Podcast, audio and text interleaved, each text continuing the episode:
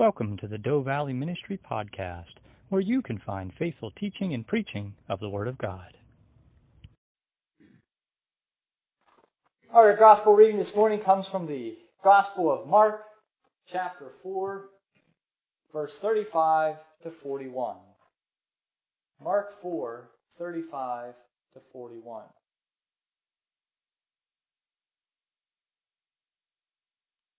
You see the wind and the waves obeying Jesus here in our scripture this morning.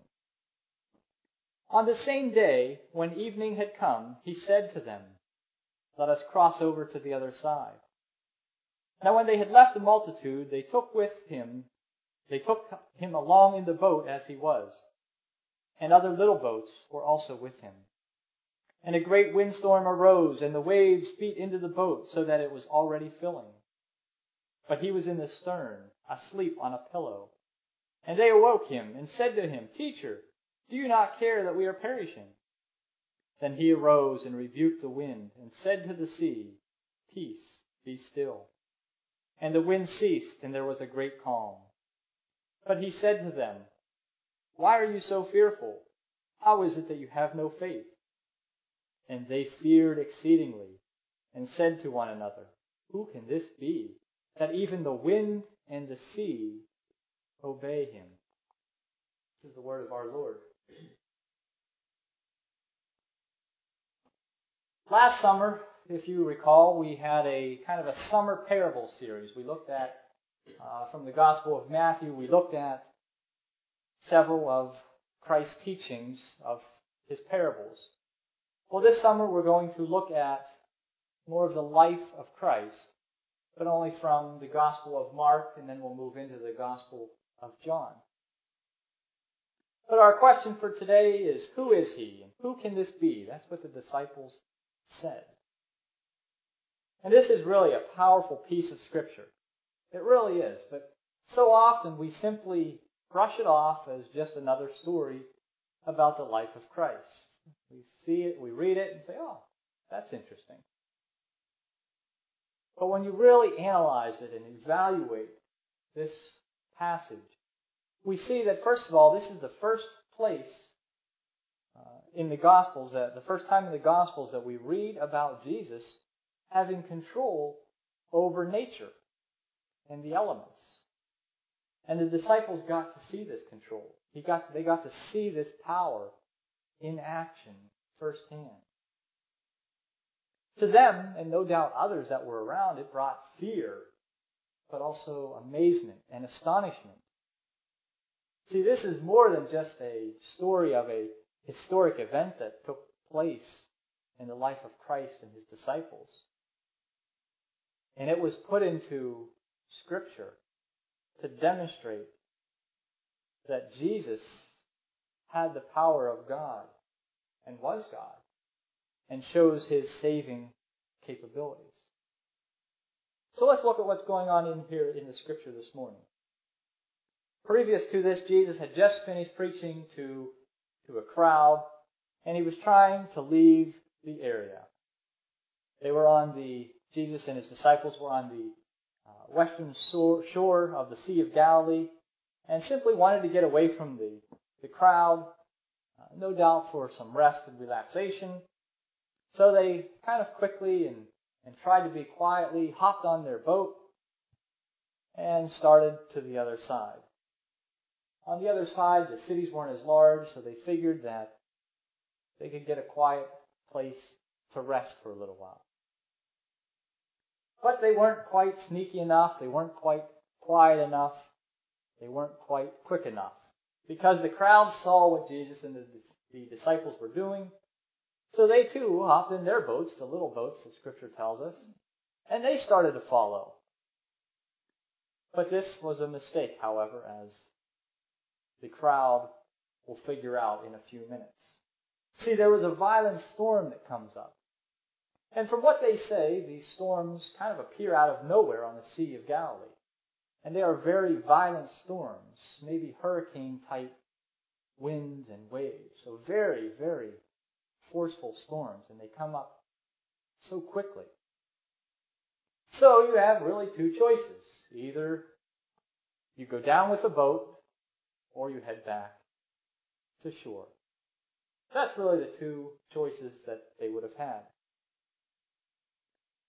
The storm comes up suddenly and without warning. Meanwhile, as scripture tells us, Jesus fell asleep on a cushion in the boat.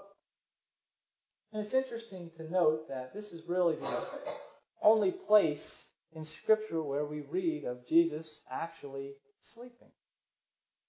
He was so exhausted from a full day of preaching, of teaching, and healing that even these hurricane like winds and rain and waves didn't wake him up.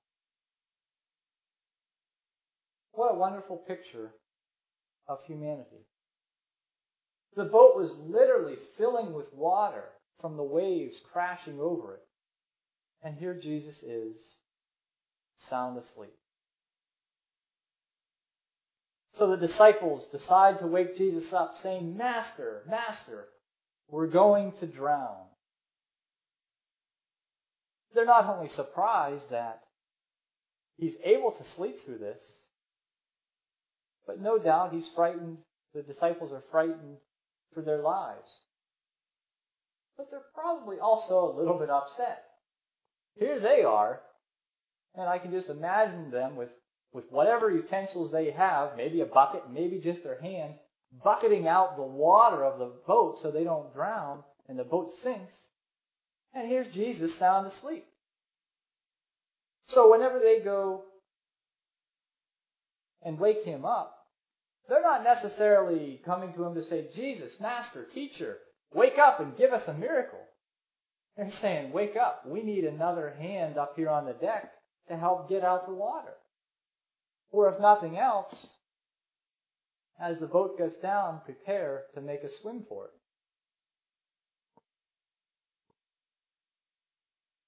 Jesus wakes up, and while the scripture doesn't say this, I can picture him just kind of stretching out. You know how when you wake up in the morning, you just kind of stretch out and just you feel good after a little bit of a rest, or if you take one of those power naps, you just kind of stretch.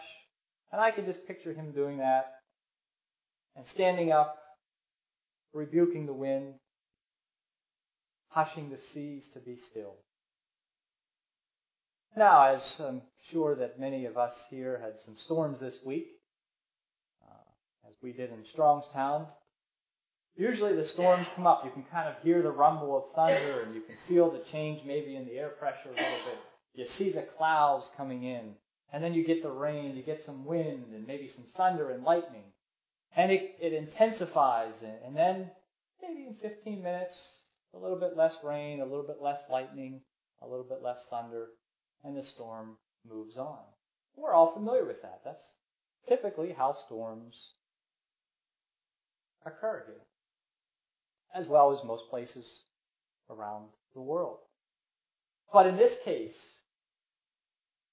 as soon as Jesus spoke to the wind, as he spoke to the waves, as he spoke to the storm, to the elements, to nature, it stopped immediately. Nature obeyed Jesus' command. Amazing.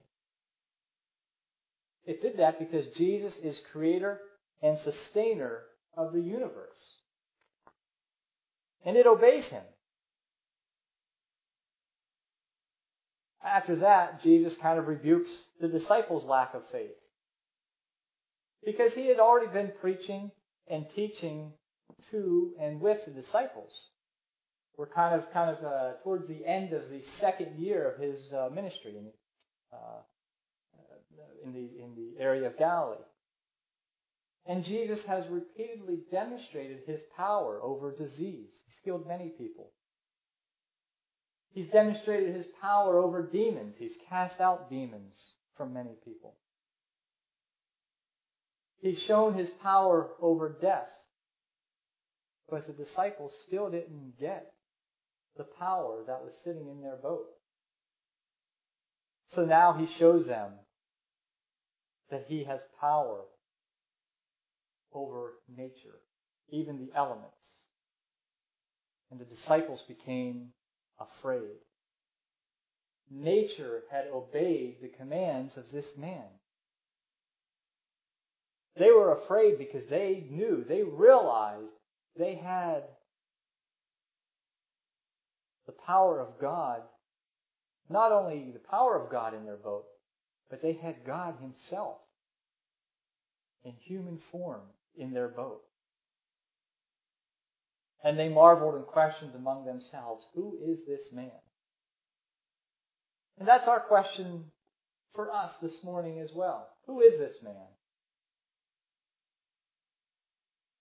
Most people don't blink an eye too much today whenever a reference to God is made. And people will say that. God bless you. God be with you. And so on. God bless America. We've heard that quite a bit. And there's nothing wrong with saying that. But if you bring up the name of Jesus, that's a different story. And people act completely different when they hear that. Next time somebody sneezes, people say, God bless you. Say, Jesus bless you, and see what their reaction is. It'll be quite a difference. Now, if they're Christian, they shouldn't respond too drastically. But when you ask people, who is Jesus? Some people will say that he was a great teacher. And that's true. He was. He was a great teacher. Some people will even say that he was a powerful prophet. And that's true. But Christians should respond like Peter does later on in Scripture. When Peter is asked by Christ, he says, Who am I?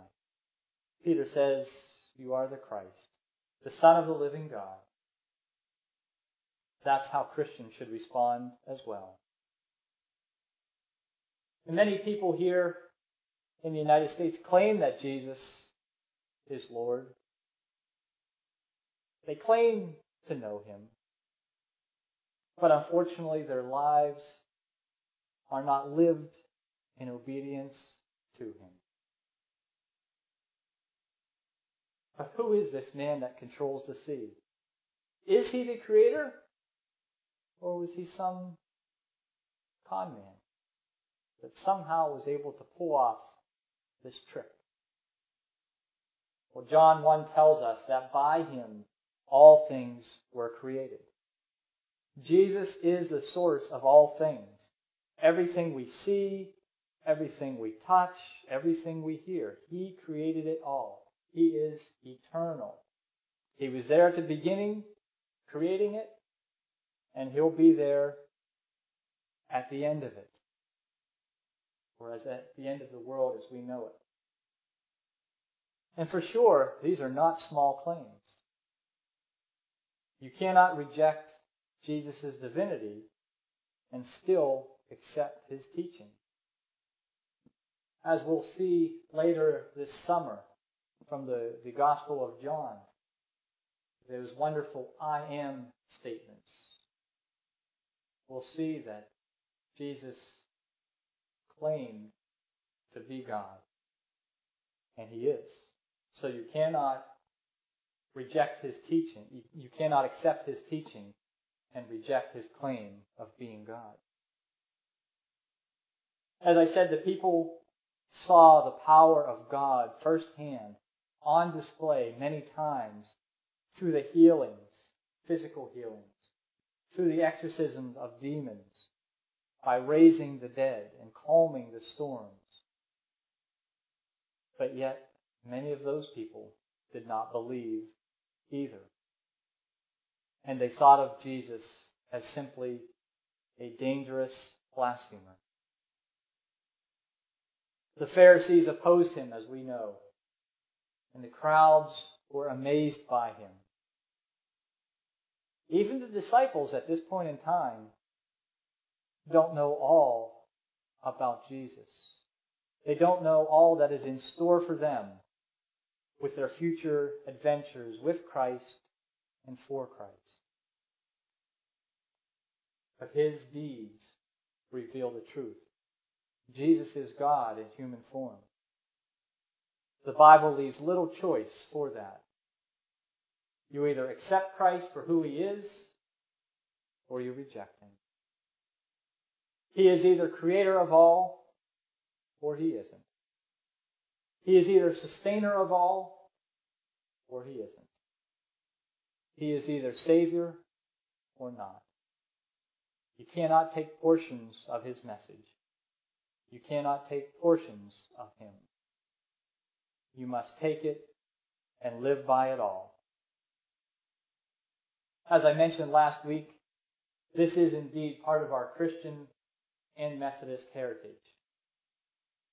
For those who believe in him as Lord and Savior know who he is. But we cannot be neutral about what he says. We must listen and respond in obedience. That's who he is. That's our question. That's the answer to the question. The question to you is, who is this man to you? Do you accept him as 100%? Is he Savior? Is he Lord? Is he Creator? Is he Sustainer? Or not? The disciples were afraid out there on that boat after the seas were calm because they knew. They saw his power.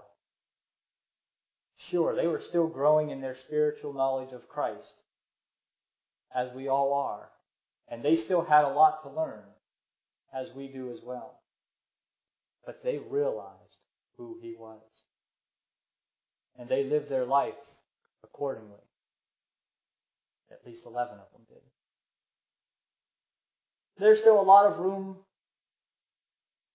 for us to improve. There's a lot for us to learn today as well. The calming of the seas opened the eyes and minds of the disciples to the majesty and to the power of Jesus. Ask Him to do the same for you today as well. Ask Him to open your eyes, to open your minds, to see Him and accept Him as He really is.